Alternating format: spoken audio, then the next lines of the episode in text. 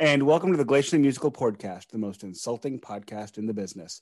Today I am joined by Ben from, oh my God, I forgot the band's name. Um, crap.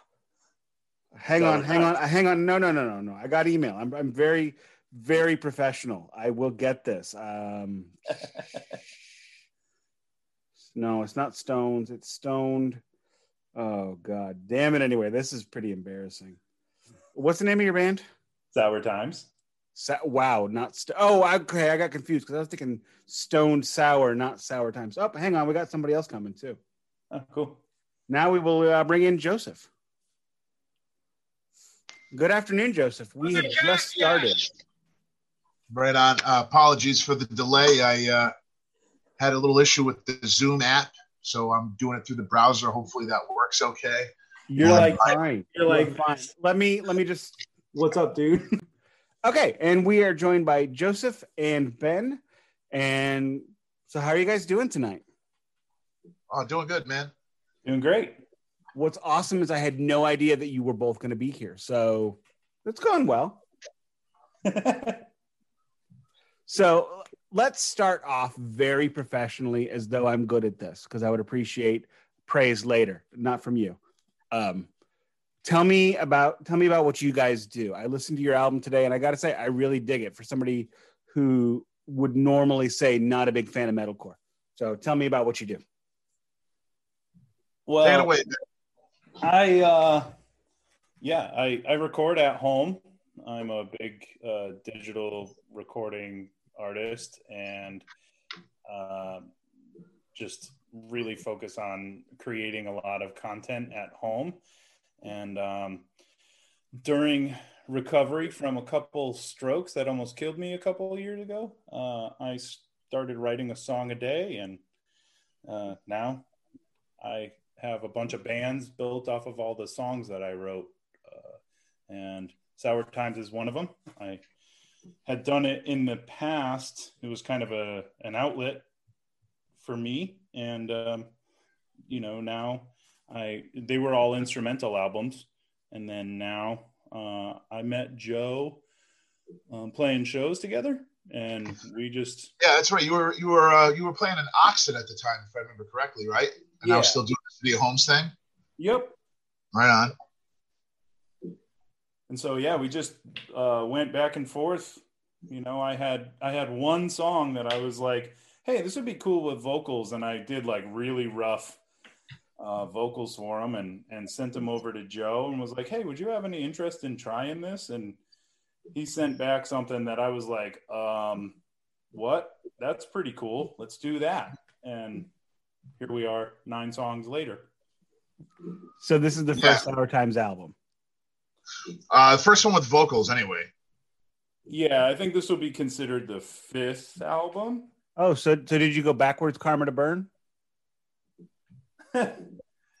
Pretty much. Because their first album had vocals, but they don't talk about that now. I was never huge into that band, to be completely honest. Still, though, it's an interesting correlation at any rate. Car- Karma to Burn is, and I, I've interviewed them and covered them and all that kind of good stuff. They are a very interesting band. They are a, a riff-based stoner instrumental band, no solos. Sick. So take that how you want it. That's that kind of description is going to elicit a lot of strong opinions, I would think. I love stoner rock, you know, from, you know, Bongzilla to Electric Wizard and, and, you know, Baroness, if you would really even consider them, or Neurosis. Ha- hang on, hang on, hang on, because I, I really want to get into this. I totally do. I'm gonna love this. But before we get going too far, where can people pre-order your album? It's on. It's going to be on uh, first and foremost Bandcamp, which will be directly from us, and then um, it's going to be on Apple Music and um, Spotify, Spotify, which they can't order from, but uh, cdbaby.com. yep, No, no, uh, actually, no, Distro. no, distrokid.com, distrokid.com. yeah. Sorry about that. okay, So Baroness, Baroness is not stoner metal. They're not stoner rock. They are post stoner metal, if you ask me. Ah, okay. Because it's it's almost there, but they kind of went away from it. Yeah, they definitely since Green and Yellow have gone. Uh, although I have to now, I loved Green and Yellow. That's my entry point for Baroness. Hated Purple, but loved the their most recent one, Gray and something or other. Gray and Gold or whatever. Gray and Gray and that's terrible. Yes, yeah. Gray and Gold, a great great record. Yeah, I've been a fan since the Red album. I think it's I, I go back with that band. I'm See, what I hated about Purple was it sounded just like Yellow and Gold, but not as good. I, yeah, I I pretty much fell off around Purple as well. I haven't kept up. I had about 10 people telling me that that gray and gold was amazing. So I checked it out and it actually is. So I would heartily recommend that one. I've seen an, an acoustic thing uh, where John and the name of the new guitar player totally escapes me. Um, but I saw them do an acoustic, a song from that, and I was blown away. So yeah, I you know what I you know what I have no interest in acoustic stoner post metal. uh, I mean, just to be fair, man, you kind of lost me at stoner metal, to be honest. so you, I mean, you do the vocals. I mean, a quick question. I was listening, like I said, I, I, I listened to the album today, and I really dug it. I just have to ask one question. Shoot. How? And this is going to sound bad, and I'm sorry. And you missed the whole preamble about how this is ridiculous. So okay, that's that's all right. I'm a ridiculous fella, so you just go ahead Perfect. and roll with it. I'll roll with you. Have you ever thought to yourself, shouldn't I just do power metal? Um, if we're gonna go know, back and forth, if you can do that kind of thing, I mean, there's a lot of great power metal bands that fill up some really great, terrible small venues. I mean, I'm just gonna be real with you. I, you know, I I did have a brief stint. I don't know if you remember this band, uh, Hyper Solid. Um, they were kind of a regional band around here, but they were a power metal band, and they were just all amazing savant type dudes. Um, I'm still friends with a few of them today, and um, they're about as power metal as power metal gets. And their singer, uh, I guess he had left or he was sick or whatever. And they had this big show at the Palladium downstairs with Sonata Antarctica or something like that. A bunch of crazy power metal, Euro metal bands. And I had to fill in. And, you know, it was at that time, which was this is going back like 10, 15 years at least, at least 10 years. Um, I came to the very quick realization that I don't have the range for power metal. I can kind of, I, I, I can kind of like fake it to, to get by in a pinch, but I just don't have I don't have the vocal range. It's just a little too high. Um, I'm gonna t- I, I'm gonna tell you right now. This was you were setting it up to make that the most amazing answer I had ever heard. Oh, we just didn't get there. But not. but let, seriously, that, that's that is actually awesome. Um, I, I was just waiting for you to say I was in this power metal band. Oh. Yeah, well, no, you know, I, I, honestly, if I if I had if I had the if I had the technical skill and it was really just just the the range melodically, I totally would have like really pushed those guys. Like, hey, man, let me, you know, this is a lot of fun. I really dig the music. Uh, you know, you guys you guys are really awesome. Blah blah blah. I love all you guys. Let's you know, let's try and and and make this a thing and continue it forward. And I'll see if I can pick up the mantle. But you know, I had such big shoes to fill. This guy uh, Sam Sam Rodney Space is his name. He was just like he still is just this amazing screamer singer. He has no limit on his range. He literally can hit anything, and you know it just made me look like a complete schmuck, a complete and total amateur. And you know that that that from then on I was like, yep, nope, I'm gonna love power metal from afar, and that's gonna be it. No, I, I, completely get that. I, I really do. Because I am, and I'm going to say this probably in every podcast I ever do forever. I am a failed, failed musician.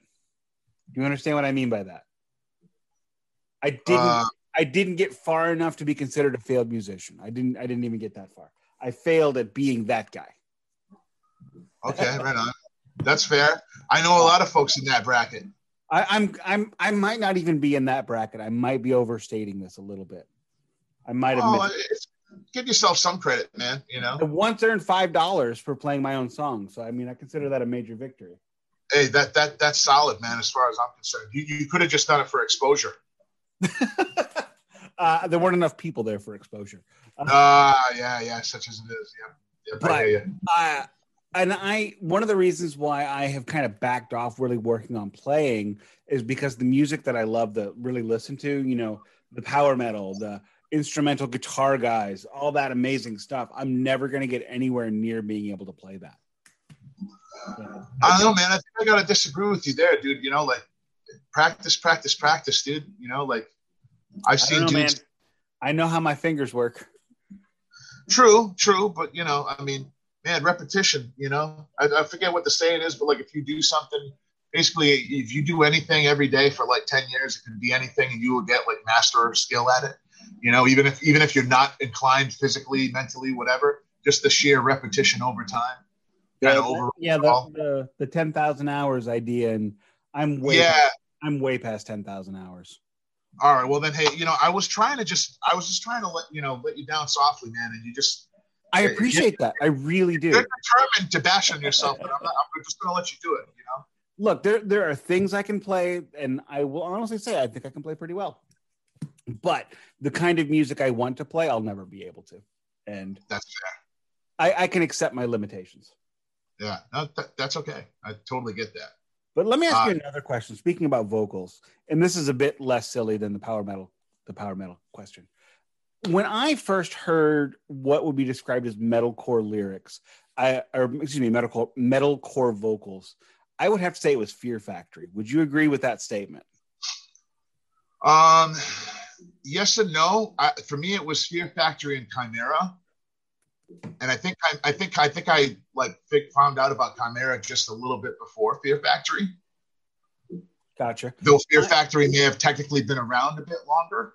My problem with Fear Factory, though, is the switch between the growls and the cleans always felt like a parlor trick rather than part of the song.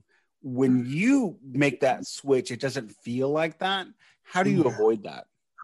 Um, you know, I guess it would have to just be the fact that uh, you know the, the the vocal style of the melodics are much different um, from myself to, and my God, the singer of Fear Factory, his name escapes me. I just read his name on an article this morning. I never uh, did, so I've got no excuse. Well, yeah, I mean, but you know, his he's got such a, for lack of a better term, theatrical melodic voice.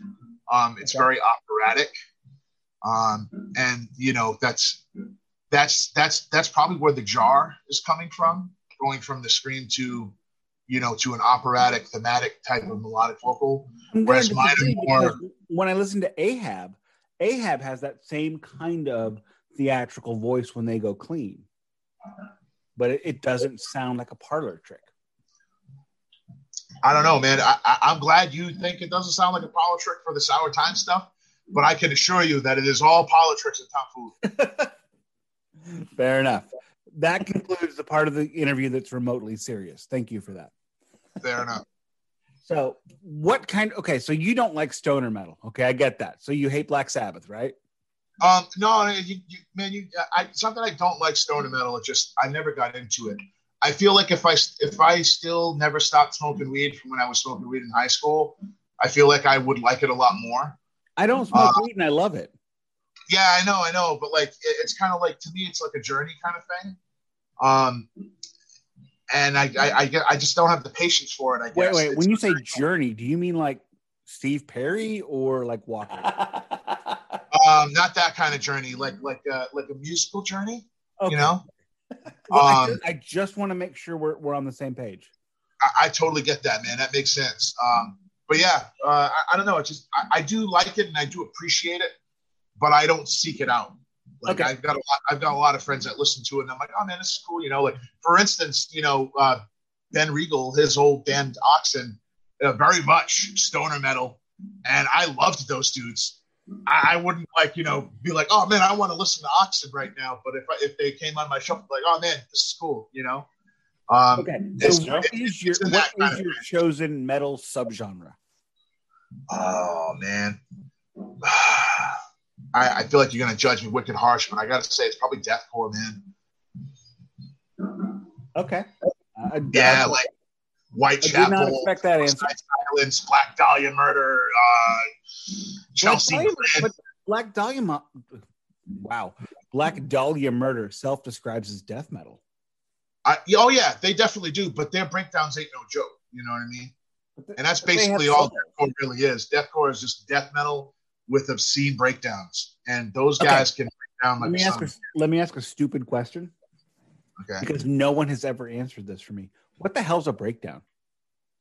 Uh, palm muted chugs with a China cymbal and just like crashes where people beat the shit out of each other. So like that part of the song where there should be a solo, but then there's just not.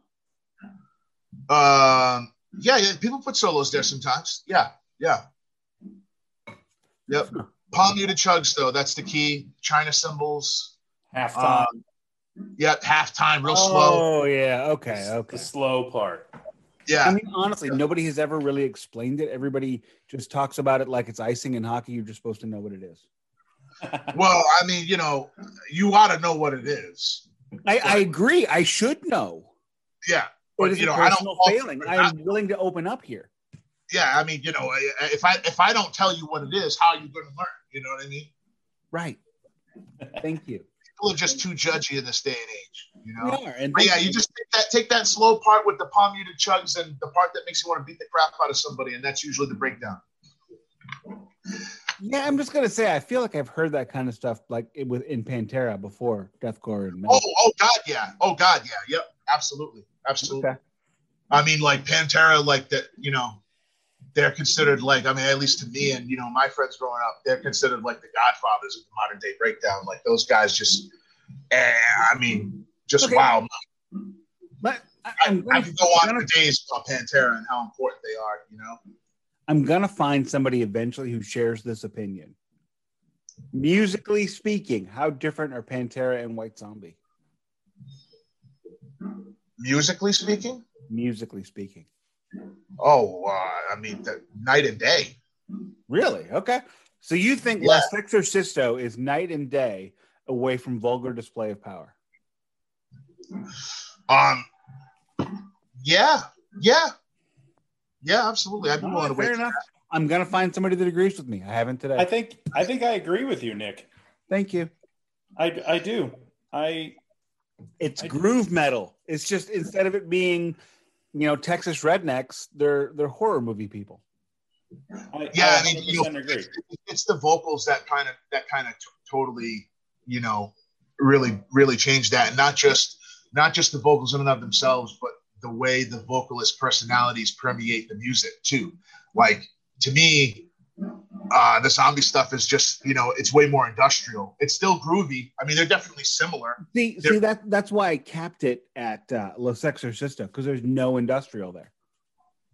That's fair. That's fair. I I, I still kind of got that like pre-industrial vibe off of it myself when I listened to it, but I didn't listen and that's why I like it. Right on, right on. I like them both, but I wouldn't say that they were. You know, I would. I wouldn't say. I would say that they were like very different in that respect. I, I think they're the same genre. Right on, man. Hey, agree to disagree. You know, that's the nice thing about about metal. There's so many genres you can just kind of like bullshit your way through anything. You know, you're like, oh yeah, this is this. It's like, all right, well, you know, yeah, I guess it could be that. I don't think it is, but that's cool. The the other day we, I was discussing with some other guys about how many different kinds of doom metal there were. We came up with five. Yeah, I can't even. I can't even begin to fathom. Well, there's doom metal, right? Yeah, Then there's funeral doom metal. Then there's death doom metal. My personal favorite subgenre name, aquatic doom metal. bitchin'. Never heard of that. I only know one band that does it, so it might not be a subgenre. In, in fairness, Hey, whatever. I, I want to hear it now. I'm going to look that up now because I didn't even know Uh, that existed. At- first, I thought you were messing with us, like making sure. no, no, it's uh the band is called Ahab. Uh, Okay. Right they, they did a concept album on a 1910 novella nobody ever read called "The Boats of the Glen Carrig." Sick. Totally recommend it. It's a great record. It's it's interesting. I, I'm, I'm gonna check it out. But Nick, I got a question for you. Uh, Go how, ahead. how are you? How were you with like '80s crappy metal movies? Uh, uh, um, action movies rather. A lot better than I would like to be. All right, so you're a fan then? Oh God, yes. Okay, all right. So, so it would probably please you to know, and, and I, I haven't even really spoken this about anybody except Ben, but uh, me and a couple of my buddies from, from Under Concrete Kings, we're actually working on a kickboxer-based concept record. Oh my God, that is the greatest thing I've ever heard. yep, yep. The project is going to be called Bleed Like My Lee. and uh, yeah, we're actually starting like live drum tracking sometime Look, summer. I want you to say something that puts me off this, but you haven't. I'm just okay, right on. I'm that no Yeah. seriously. I, I Oh, love yeah. pretentious concept albums. Um, the the when your first album, like your first favorite record, is The Wall, you've pretty much just doomed yourself to ridiculous crap. It's funny you mentioned that because I remember when I was a boy, that was my favorite record because it was my dad's favorite record. And we used to go, we used to pick my mom up when she was going to college, and my dad was working nights, and he would take me with him to pick my mom up from school every day. And for for for months, we were listening to The Wall on cassette in the car while we were waiting, and that was like my favorite record growing up. Mostly just because like my dad liked it so much. So Uh, interestingly enough, my daughter loves it because I love it so much. Yeah, yeah. It's kind of weird how that works, man. You know, but like, so also one of my favorite records coming up. And then here my dumbass is buying every damn version I can find of the stupid thing. I Hey, have uh, well, I've got Pink Floyd The Wall. I've got Pink Floyd The Wall live. I've got Roger Waters The Wall live in Berlin and Roger Waters The Wall live 2015. bitchin'. Give me another one. I'll buy it. Clearly. Right on, right on. I'm sorry I got your segue there by the by, just like No. you had me. This whole podcast is about segues and just wherever the hell it goes. Right on. Well, yeah. So I guess you'll be pleased pleased to know that the title track's probably going to be called Nuxu Cow. I'm sorry. Repeat that, please. The title track of that concept record's probably going to be called Nok Su Kao. Okay. Uh, again, I I want to, I want you to piss me off and make me walk away, but you're just not doing it. You're just Yeah, yeah. I, I, I actually said that to Ben a while ago. I'm like, hey, man, uh, are you, you know, are you an 80s action movie fan? And he's like, nah, not really, kind of, whatever. I'm like, well, can I send you something anyway? and he's like, yeah, sure. I was so So- happy with it. I was like, oh my God. Yeah, okay, so we we've all watched Cobra Kai here, right? Oh my God, yeah. Okay.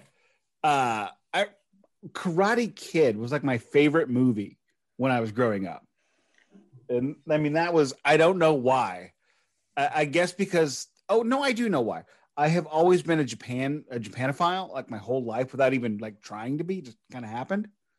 In in 1985, it was as close as you could get. So uh, you know, and so we're watching. I'm watching Cobra Kai with my wife, and I'm like, "Oh my god!" And she's like, "What? It's the it's the sheets of ice." And she's like, "What?" Did Yeah. somebody write a concept record about Karate Kid Part Two? Uh, Karate Kid Part Two, man. I don't know. That's that's kind of tough. I like. I think like the reason, like you know, I love the Karate Kid stuff coming up too, but it was it's harder to like riff on that because it's kind of it's kind of more campy, you know. Um, where like a lot of the like Jean Claude Van Damme, old Steven Seagal movies, like those were more just kind of like meatheadish. Okay. So now that we're going to bring up Jean Claude Van Damme, there is a movie I need to tell you about. I want to Okay. see if you've seen it, but I don't remember the name of it. So I got to Google it because I, uh, just for the record, we did not plan uh, Jean Claude Van Damme discussions. all right, uh, yeah, that's probably my fault too. Sorry. No, I am. I'm totally fine to go here because now I can bring up a movie with one of my absolute favorite martial arts actors. Oh my! I didn't know that it was rated that low, but I would rate it. I would have rated it that low. Uh, have you ever Oh. seen the movie Black Eagle? Black Eagle? No, no. But but Uh, that sounds like something I would watch. Okay, it is a 1989 vehicle featuring the aforementioned Jean Claude Van Damme, but it also has the greatest ninja actor of all time, Sho Kosugi. cool. That's all you need to know. Don't watch it. It's it's it's, it's just terrible. Yeah, I, mean, well, I- I watched it at 15 and went, no, this is crap. Yeah, I don't know. That's part of the want to watch it again now. Yeah, that's kind of part of the allure for me. Like just like the the bad acting, and you know, oh, you know what? Uh, do me. There's this movie called Black Eagle. You should check it out. Yeah, you know, yeah, I, am actually probably going to check it out, and I probably will be like, "Wow, this is awful," but I love it. do you know who Sho Kosugi is? Uh, sounds familiar, but I mean, off the top of my head, I, I he was say. in the uh, the Ninja series, Enter the Ninja, Revenge of the Ninja, Ninja Three, The Domination. Right on, right on. Yep, yep. I know that is now. Yeah, pretty awful. this in Black Eagle, I saw that during like blood the blood sport days. Blood sport. And, oh, you know, oh god, what were the other ones he did? Um Kickboxer, naturally. Kickboxer. Oh, there was the, the, the hockey movie Sudden Death. He was in yep. that. Right? Yeah. Uh, yeah. Quest, Lionheart. Oh, the yeah. list goes on. That was that was Jean Claude's decade. Was like the, the late '80s, early 90s. Yeah, I mean the list goes on a lot longer than it probably should, but here we are. And here we are, last. And it, it came out. I I discovered this movie during that time frame, and I'm like, oh my god, it's the Ninja with Jean Claude Van Damme. This is going to be the greatest movie ever. Doesn't always work like that. It should, but it doesn't always. Part of the problem was Sho Kosugi had gotten a little chubby. Yeah. And I, am not, you know, like, you know, I, ninjas shouldn't be chubby though. Yeah, I mean, you know, the, I, I, think the only redeeming chubby ninja was Chris Farley, probably in Beverly Hills Ninja. I got to be honest, I never saw that. Was not a big fan of Chris Farley's movies. Controversial take. Fair. That's fair. That's fair. I did see. was it Black Sheep? I saw Black Sheep in the theater. And right on. I was the one person going, "What?" That's fair. That's fair. Everybody's different. Yeah, I mean everybody's different, and the fact is, I have a very strong minority opinion regarding Chris Farley, but I also don't like Will Ferrell movies either. So maybe I have an issue. All right, with, Nick, it pissed me off now. Just you know, just throwing that out I, there. I love Will Ferrell as a sketch actor, but I I I cannot get behind his movies. He is spectacular as Sergeant as, as Agent Willenholly in uh, Jay and Bob Strike Back. Okay. Yep. Yep. I'm with that. But I I think Will Ferrell wanted to be a movie star so badly, he just took roles he shouldn't have. Maybe. Step Brothers, dude. Gotta be honest, never saw it. Oh man, Step Brothers dude. is awesome. It got to, by the time that movie came out, I had been so turned off by the movies he had done that I just didn't I wasn't interested.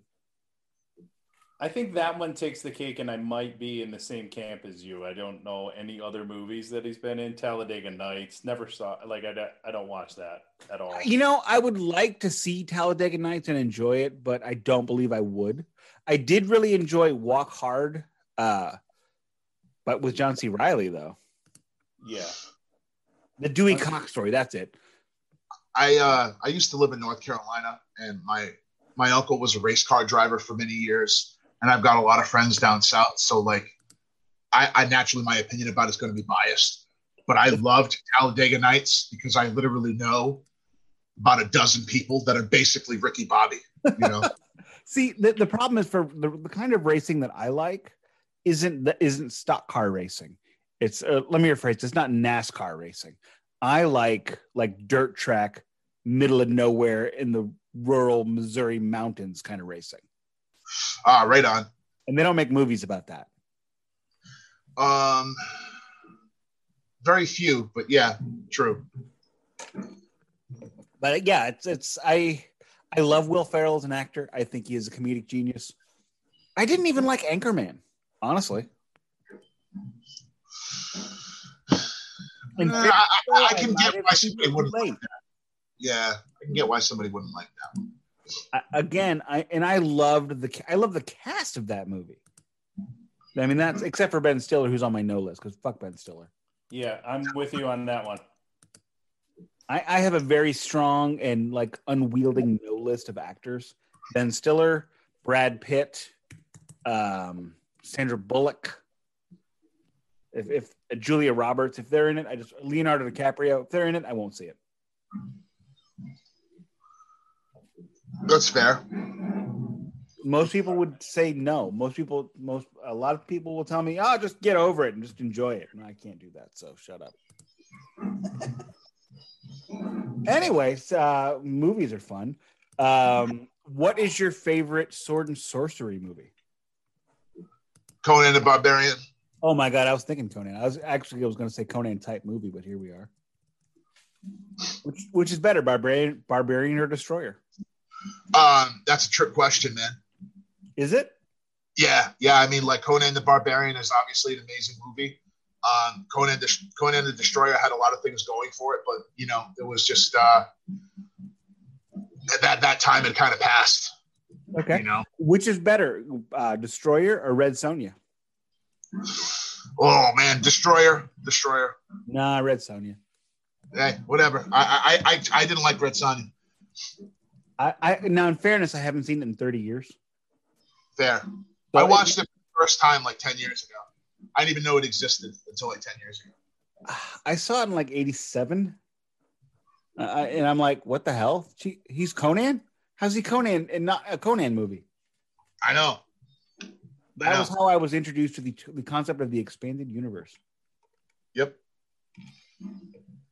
Okay, so let's how how so going back to Ben for a minute.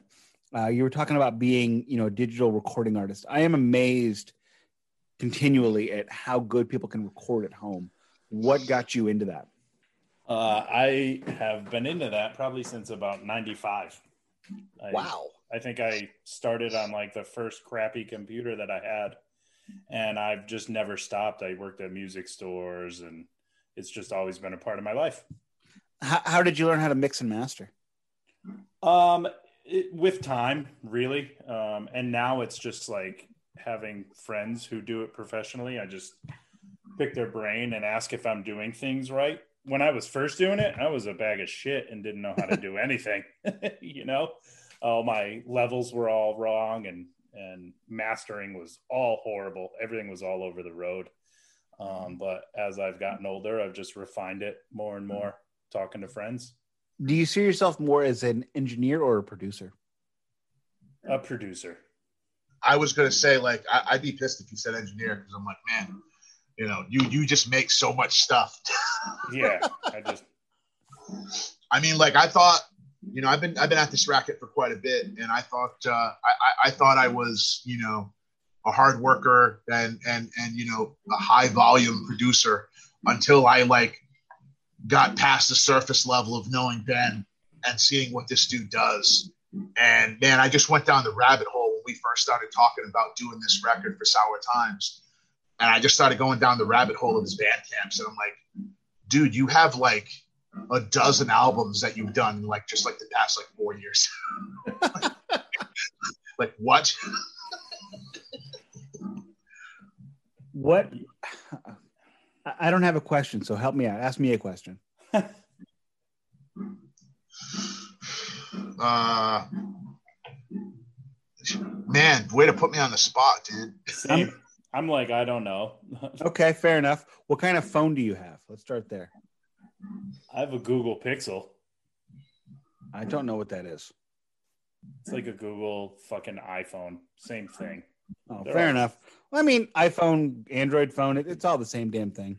Exactly. Pretty much, pretty much. You know, Mine's how many archaic. I, apps? I have an archaic iPhone 6s Plus. I, I don't even know what the hell. I've got an iPhone something. Yeah, That's what I know.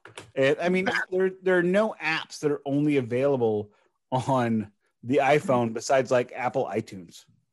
And hell, maybe Well, that's there are- on Android. there's I a don't know. few, but yeah, there are a few. But it, it, for the most part, anything you can do on an iPhone, you can do on an an Android. It's the same thing, basically.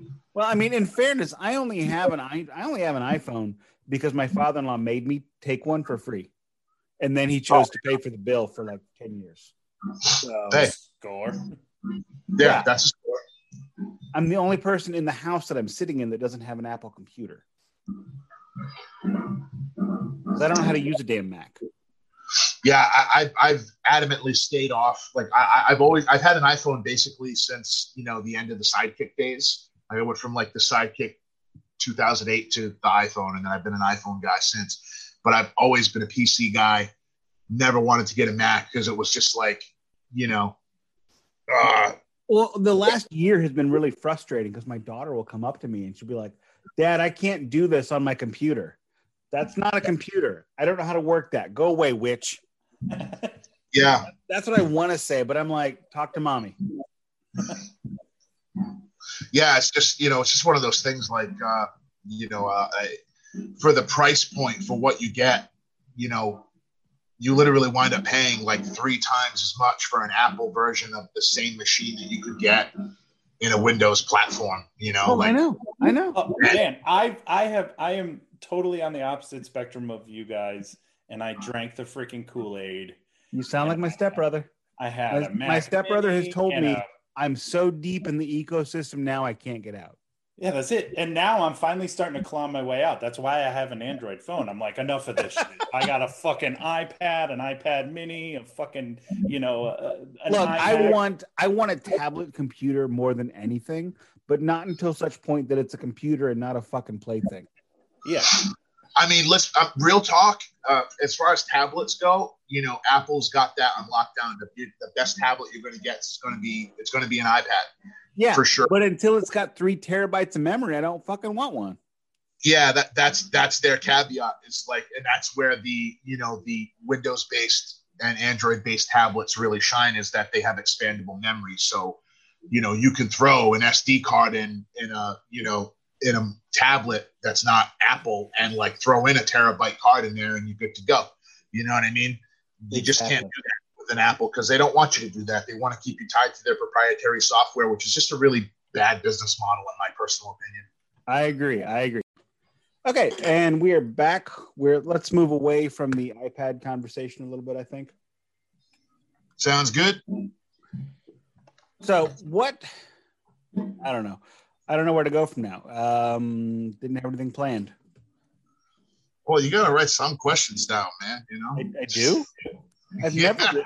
I The, do. the only time I ever had questions written down for an interview going into it was with Rex Brown, and it was one of the worst interviews I ever did.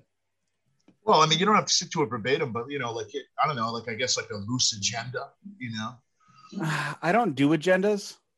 fair enough. Uh, I find that you know whenever I'm doing an in-person interview, what I do is I, I put my phone on record and I say, "How's it going?" You go fast and loose. I can respect that. I find that by just having a conversation, just seeing where it goes, you get more out of somebody than if you've got like a set agenda. My agendas, you're usually okay, let's get a couple of things out. Like I asked you about power metal, that was on my agenda. Not really a good plan, but I did it. And that's that's what I do because I think I for me personally, I, I try to do the kind of interviews I want to read. I want to get to know the person because if I get to know the person, I will have an idea of whether or not I'm going to enjoy that person's music just by who they are. I appreciate that. So, where are you guys from? Because I don't, I don't even know that. I'm from Oh. West. I'm from Western Massachusetts, and Joe's from Eastern Massachusetts. Yeah, I think we're like two and a half hours. How, Apart? how different are the sides of Massachusetts? Oh, night and day. Very. We're freaking hippies out here. Yep. And uh, we're like, you know, raging, uh, nice assholes out here. Okay. I am from St. Louis. I'm in the Midwest. So, I think I'm obligated to dislike you guys on principle, and I apologize for that. That that's Yeah. okay. We, you know, I mean, us East Side boys, we dislike everybody out of principle, but it's like it's a love hate thing, you know. Well, one of the coolest things about Boston and St. Louis, which I don't know if either of you guys are in Boston, but in Boston and St. Louis are the only two only two cities to have played each other for the World Series, the NBA title, the Stanley Cup, and the Super Bowl. Right on. really? That is some trivia. We got three out of four at least. We didn't win the Super Bowl. Yeah, that's fair. But I mean, you know, Tom Brady, you know, just I don't You know- follow sports at all, but I love that there's this like cult of Tom Brady. You know, until until like six months ago, I would have told you that Tom Brady was somebody who benefited from a system. Yeah, I I I, I couldn't tell you. I, I don't follow sports at all. Ben doesn't either, and that's one of the things I like about. I I like I like hockey and I like soccer. That's really all I follow. yeah, those Yeah. are cool sports. That's why. yeah, exactly. I totally agree. I totally agree. Uh, I I think it's you know scientifically proven that if there's a goalie and a goal, the sport is better. I, I think that that's true. Yeah, I think I think mainstream sports in this country are, yeah, they're definitely on my thing. I don't know. They just scream, you know, as an opiate to the masses for me. That's why I just could never get into it. But what isn't an opiate for the masses in Um, terms of art or entertainment? Because I think sports are a bit of an art. I I would agree with that. Yeah, I'd be inclined to agree with that too. But the, Takes takes the manifestations practice. that that run the sports, like the, the actual sports players themselves, absolutely. But the actual institutions that you know de- develop and deliver the sports to the masses, like just they, I don't know, they're just they're just cogs in the machine as far as I'm concerned. How's that different than the mainstream record label system? Um, it isn't. That's kind of that's kind of what I'm what I'm what I'm poking at here. Oh yeah, no, I absolutely agree. Absolutely agree.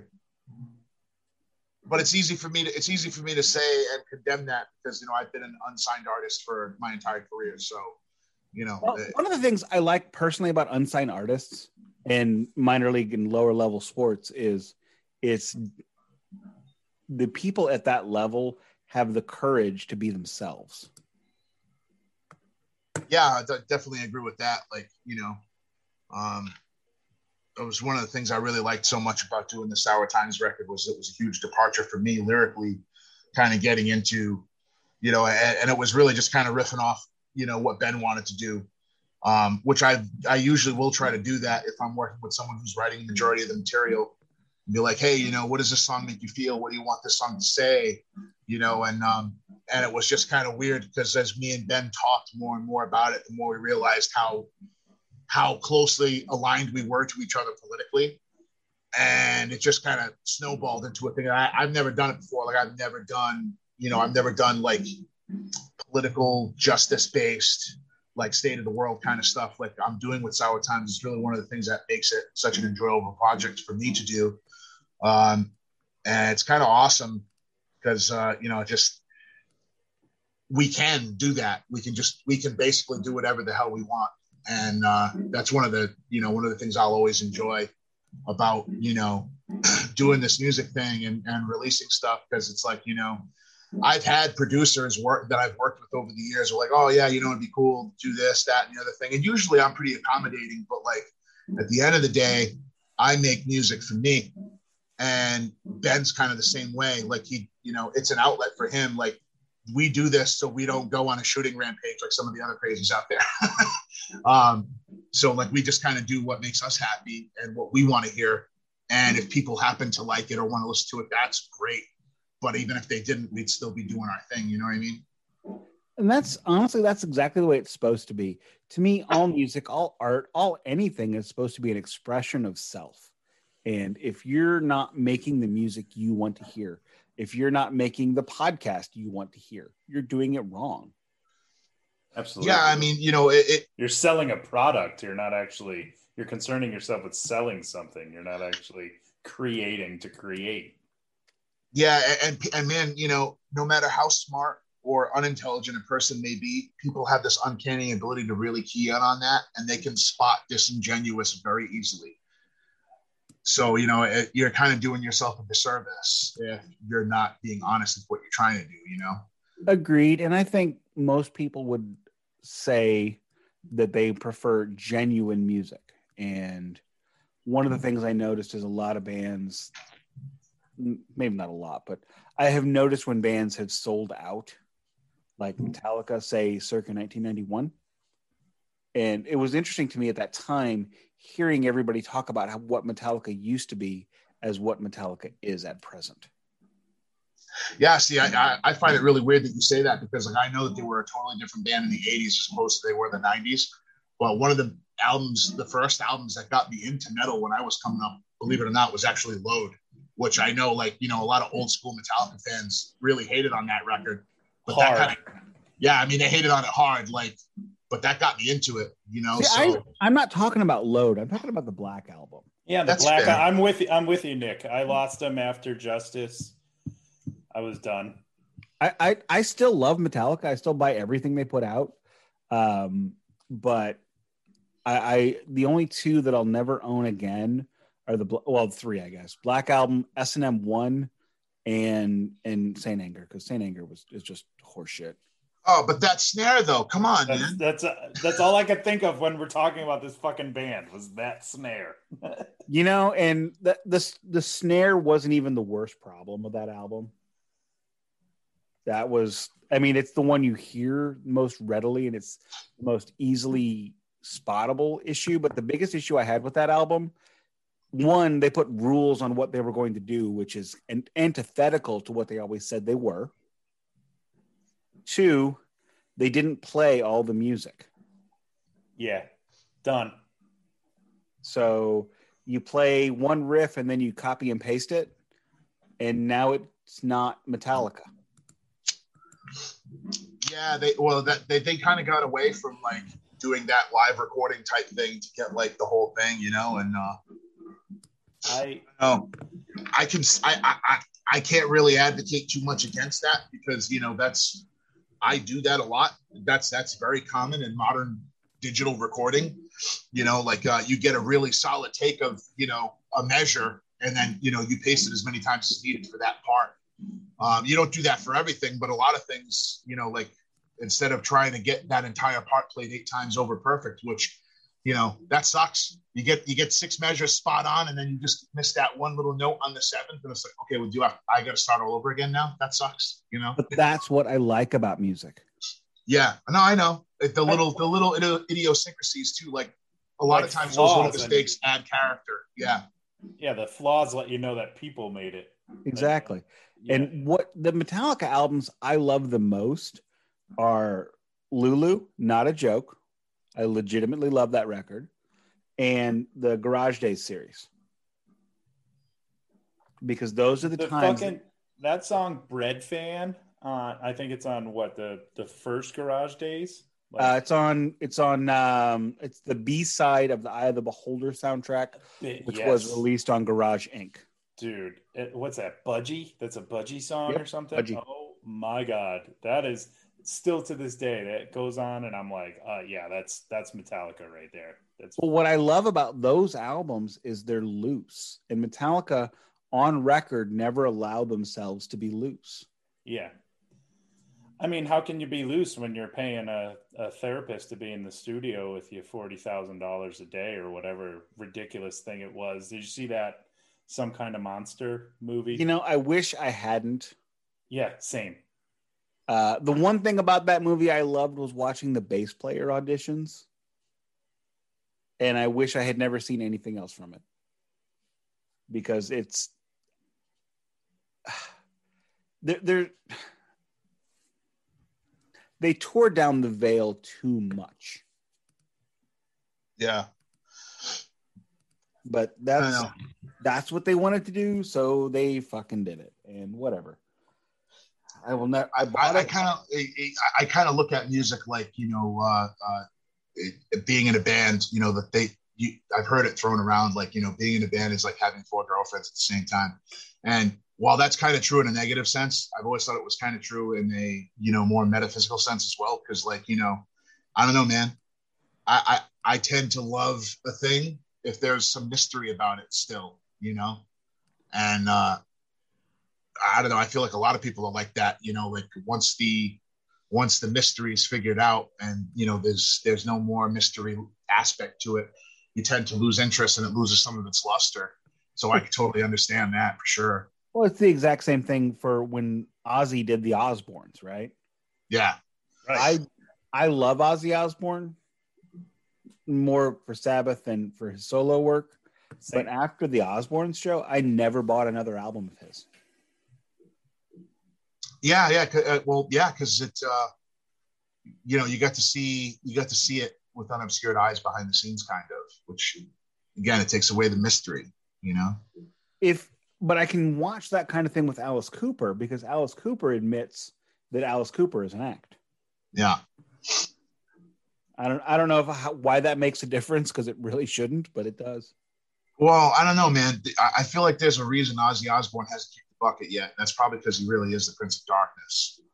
But uh, you know, that could be that could be debated, you know. But it's like it, taking the Osbournes, like you were mentioning, like watching that show, and it's like, man, he's just kind of like this silly, confused old man. And I don't know, man. If I was the Prince of Darkness, I probably would be silly, old, and confused at this time, you know, after a few Yeah, thousand years. I don't want to see him looking as feeble as my father.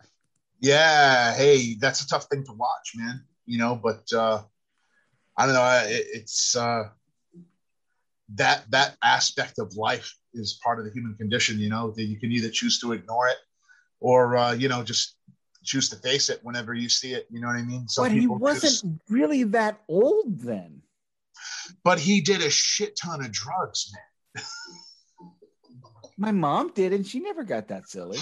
Yeah, I know, but you know, so, some people are different. You know, uh, uh, Although she probably didn't do nearly as much cocaine as he did. yeah, I mean, you know, you do, you know, take example like Steve Tyler, I guess, from Aerosmith, and how like he still looks really great. You know, I guess heroin slows down your aging process or something like that. um, nah, I remember reading something about it. You know, like some some drugs do more damage to your body than others. You know, like alcoholism, et cetera, and so forth. You know, um, uh, each thing takes their toll in different ways, and uh, you know, people age differently as well. So, you know, Yeah, I mean, it's just I when you pull down the veil and all of a sudden a person you see as a pillar of strength, which I always saw Ozzy that way. He was the vanguard of metal. And then you see him in sweatpants. Yelling Talking about burritos. dogs. Yeah. Yelling at dogs, talking about burritos. And I'm like, uh it takes all that luster from the first time you heard Sabbath, you know, and that, and you were like, "Oh, this is the greatest thing ever." It just kind of flushes it a little. It uh I don't know, man. I, I, I got to disagree. I, I, I, I loved that, uh, you know, that there was a human aspect to him. Like it was like, okay, it's something relatable, you know, like um, a comparable experience. I could say would be like, you know, uh, I remember some years ago, I, uh, I was in a band and we loaned out our practice space to a, uh, uh, you know, a very famous act for, for a practice before they had to go on a run and it was amazing to see like you know to walk in there and like hear that band suck for the first like 20 minutes because it was like okay oh wait, you're is- human too. yeah you guys are fucking human okay cool all right it's, so it's not just me you know like like But I, maybe that's the thing. Ozzy Osbourne, at least to me, was like a superhero. yeah yeah and you know and when He when you see them in was, human he came aspect up- he came up during the time when all you saw was them on.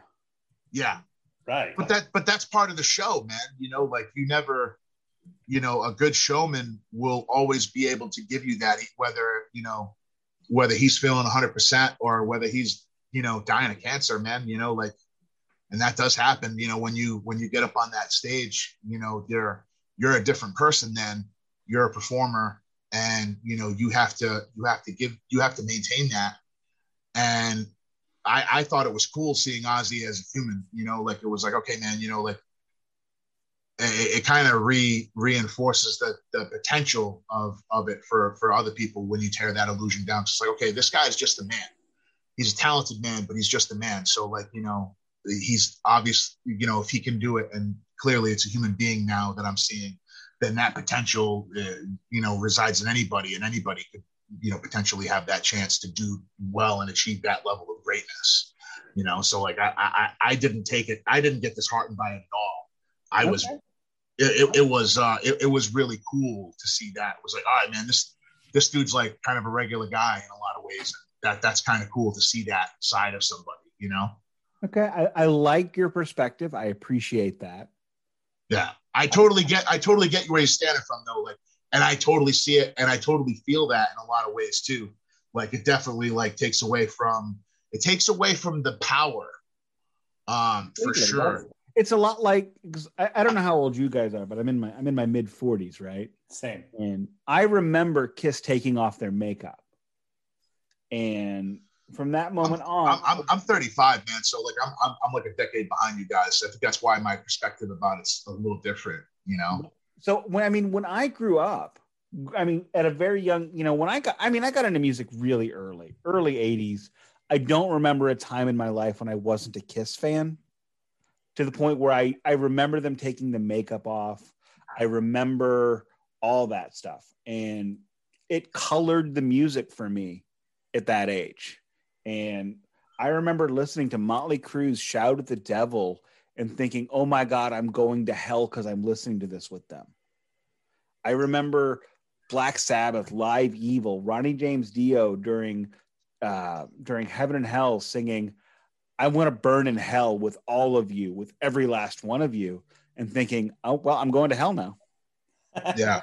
I'm part And of that team. you know, and worrying that the Beastie Boys actually shot people because they rapped about it on License to Ill. So it's it's it's like when when you came up, are you are you wrestling fans at all? I mean, Uh, I- back in you know Andre the Giant and Okay, Hulk, you know Iron Sheik Yeah. days. Uh, I, I, I'm golden era, you know, like Macho Man, Hulk Hogan, uh, Ric Okay. Flair. because the, Uh, the difference Ultimate Warrior. is you're when it comes to music, you are on the backside where we got to know the people, but we're a little behind you when we didn't. So Yeah. it's like in wrestling, that moment when they broke character and Bret and and Bret the Hitman Hart talked about being screwed in Montreal.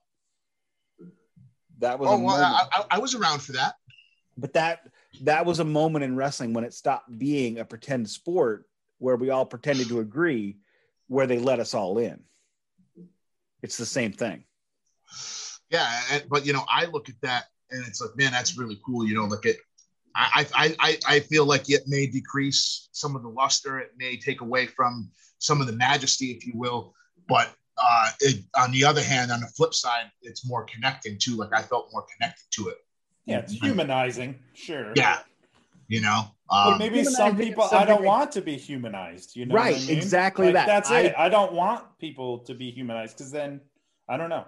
There's a Well, at the end of the day, it's entertainment. And what is entertainment? Like, why do people read books? They don't read books because they're interesting. A lot of people read books, especially fiction, for the escape.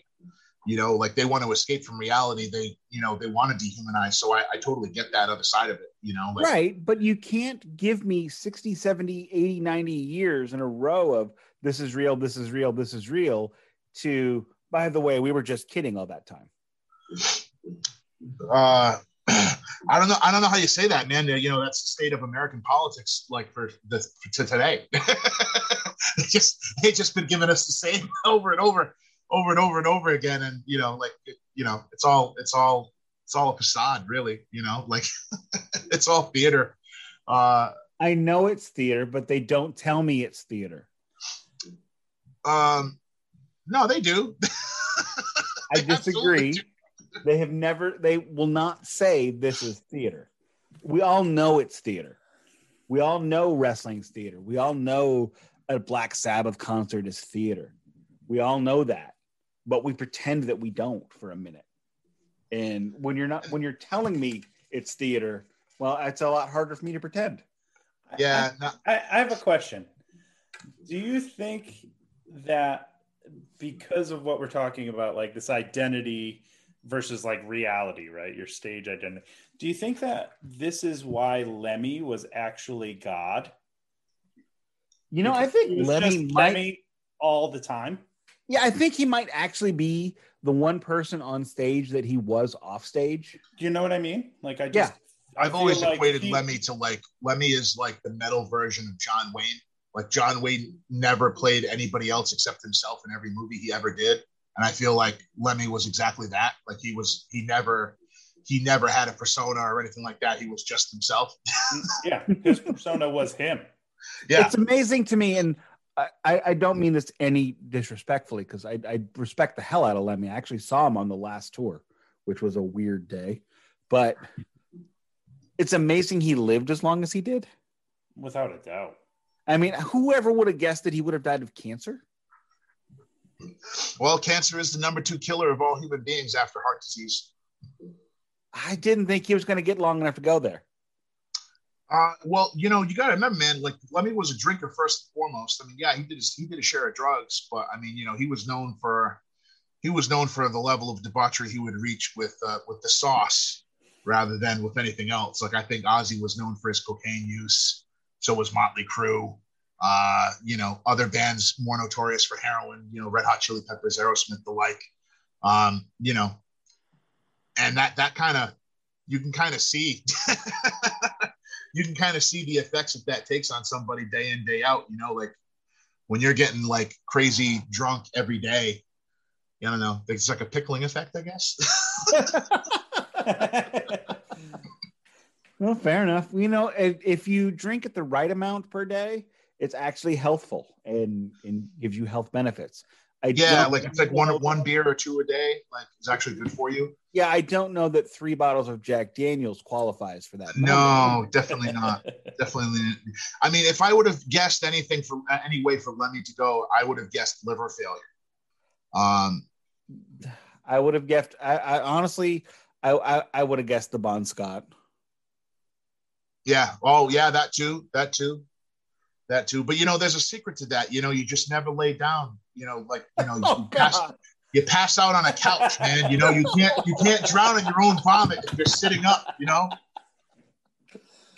Oh God. Um, you know what? Uh, before we go too way far off the rails here, let's talk about a single we're gonna play by you guys. Right on. Uh, it's Obey, right? Yeah, Obey. Tell me about it. Uh, well, you know, that's let me see here. I, I, ben, you take this for a minute. I got to gather my thoughts on this one. Yeah, because the lyrical content totally escapes me right now because I've just read all the music and I don't really pay attention to the vocals usually. just kidding. Uh, you know, it's it's actually I'm funny kidding. that you mentioned that because as we're talking about this, I, I, the reason I was stalling was so I could like open up the lyrics for Obey. That's like, yeah, what did I, I, write that one about? That's what know? I figured. That's what I figured. I don't know what the hell's going on usually, but uh, yeah, I don't know. I just, it's funny because uh, you know, Joe was, I think he had described the whole Sour Times record at one point as like a hardcore record, and I listened to it and I'm like, damn, this is like the most metal thing I've pretty much ever put out. Like a bunch of my stuff is like, you know, I have a, another band called Brain Vacuum, and it's like old school New York hardcore sounding, you know, and uh, like skate punk almost. And to me, I was like, oh, this is like a metal album. And Joe comes with like, oh, it's like a hardcore album. And I'm like, I'm totally lost. I have no idea what's going on. I don't know what genres. I, I can I can adequately explain that to you right now. It's like, you know, because listening to all your other stuff, by comparison, you're absolutely right. It totally is a metal album. But from where I'm standing compared to everything else I've done, this is the most hardcore stuff I've ever done. So for me, it really is a hardcore record. Though for you, because of all the stuff you've done, like this is a metal record, and that totally makes sense when you look at it from that standpoint. Based on what I listened to today, there was nothing. I mean, it was all metal for me. Right. That's what yeah. I thought too. Yeah. I, I, I don't know. It's just it's got it's just got this uh this raw visceral feel to the drums and the guitars that just really just screams hardcore to me. But you know, but like I said, double I, bass drums. There's no double bass drums in hardcore. Are you kidding me? I don't know what I'm talking about, though. In fairness, I have no idea what I'm talking. About. No, there's there's there's there's there's plenty, man. You know, like uh, I, I don't know. I, was, I remember I was talking to Chris Daniele, who was the engineer I worked with to do the vocals for this record. I think Ben did everything uh, else in house, all the instruments, everything in house. He mixed and mastered in house. But I went to Disappearing Mountain in East Hampton, Mass, to record all the vocals for it because that's where I do the majority of my work out of. And like, you know, I had explained to him, I was like, man, it's crazy. Ben Ben calls this a metal record, but dude, this is a hardcore record, ain't it? And he's like, he's like, you know, no, I mean, it's def it, it, it could be a hardcore record, but it's definitely got the things that in it that that make it a metal record for sure. Uh, and, and then he explained to me, he's like, well, you know, you got to look at everything that Ben's done versus everything that you've done. Everything that you've done is like definitely like full on metal, death metal, metalcore and all of other all of Ben's other stuff is like legitimately hardcore, like even hardcore punk, you know, uh, to a degree. And I was like, well, yeah. And looking at it like that, that kind of makes a lot of sense. Um, lyrically, I can say, you know, uh, the Obey track was basically, it was basically, you know, uh, my look and my take on the Democratic National Committee and the Democratic Party uh, it, as a whole and their attitude towards the voters uh, when they all went behind Joe Biden and kind of just ran roughshod over the progressive aisle yet again. It was basically like, you know, um, yeah, Biden's a bad candidate, but you know, we need him because Trump is bad, you know, um, and and he's got the better chance to win. And it's like, okay, well, you know, but that's not really you know the lesser of two evils is still evil you know and, and basically their attitude has been like well you need to shut up and get behind us you know? Um and that's really where like the lyrical content went into play because like when biden won there were just like so many people that i could see you know between social media and people that i knew and people that i work with that were like literally breathing a sigh of relief that this guy got into office. And it's like dude this guy is so bad. He's so bad. And the things that he's done just as vice president and as a senator are so bad. And it's like, man, you, you how, like, what memory span do you guys even have? Like, you guys should be ashamed of yourself. You should not be applauding this at all. And that's basically where the lyrical content went, it went, went into it. It was like, okay, you know, Trump's bad you know, we got him out of office, so we did the bare minimum, and you know, we can go back to ignoring, you know, the situation of the world around us and you know what our government is doing, and we can just kind of go back to you know, uh, enjoying our blissful ignorance of it, and you know, meanwhile, it's like, all right, well, yeah, but this guy did the crime bill you know like he basically he basically propped up the prison industrial complex. He's a known plagiarist. You know the list goes on of like yeah is he as bad as trump? No. Um but you know he's still pretty bad. Like you know why can't we get behind somebody that's not a terrible person and a terrible lawmaker for a change you know um, and whenever you say that on whatever side of the aisle you are, you instantly become this pariah because the whole system is so polarized. Well, I you think know? I could sum that up easily. There was an episode of The Simpsons where Mr. Burns ran for governor. And Homer says to Mr. Burns, You should run for governor. And Mr. Burns responds with, Do you know how much it costs to run for governor? More than any honest man can afford. So yeah, cool. yeah, yeah, ab- absolutely. Yeah, it's it's it's, it's kind of crazy, um, you know. And but part of that is uh, I don't know. We have way more connection with everybody else because of social media and the internet now. I feel like if if enough people if just enough people knew about like one candidate that was running for something that like was really truly honest and good um just with just on the internet alone would probably be enough to get them elected. And that's kind of uh, this. I, this will be the last thing I say on this, and then we'll move on to the the single because we're going to go way too long and uh, bad. Um, yeah, sorry about that. I can go no on worries, No worries. No, I, I, I get it, and I'm, I'm I'm with you on a lot of points.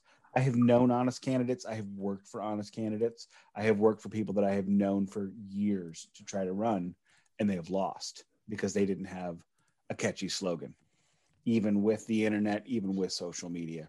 Our political system is rotten to the core because money and completely rigged. Yep. Money matters more than anything else. Yeah. And let's anything else regarding anything else that we need to talk about. um, yeah, so that's basically what Obey was in a nutshell. Um, Duality is uh, actually coming out uh, next week. I think the twenty first, right? Yep. So that's coming out on the 21st, and, this this song that you're playing is actually going to kind of kind of be like a sneak peek because that's not coming out until I believe the fifth or the fourth or something like that in May. So uh, so yeah, so that's kind of a treat for for today that we're going to be doing that one. But uh, and then the whole record is going to be coming out on May 14th. Yeah. And with that, we will play Obey. Ben, Joe, thank you very much for joining me. This yeah, of course. Uh, this has been the Glacially Musical Podcast, which won't play in Peoria. Swing, wrist, take the risk, with what you deceit. Defeat, selfish victory, keep us the swing, within.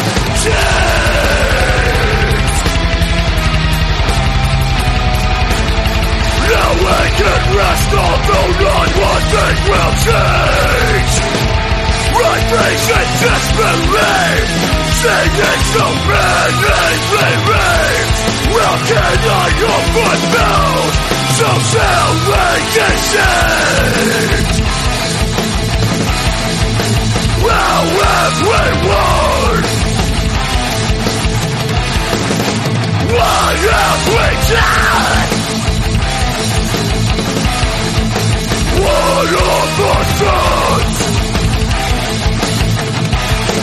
Will Lauren become?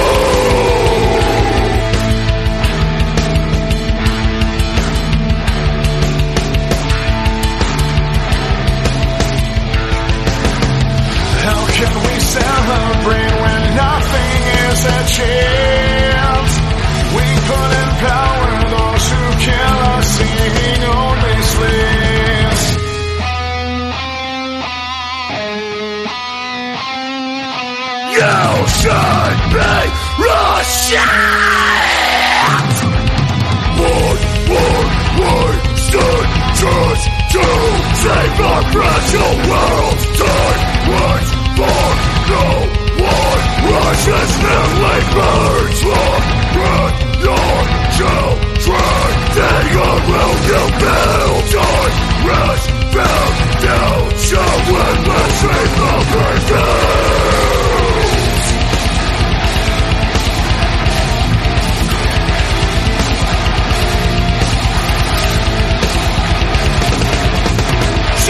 Is the fault of the species That we so well pretend. Seeing such folly As people for the use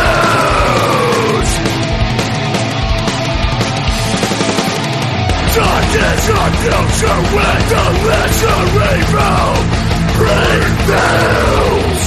How have we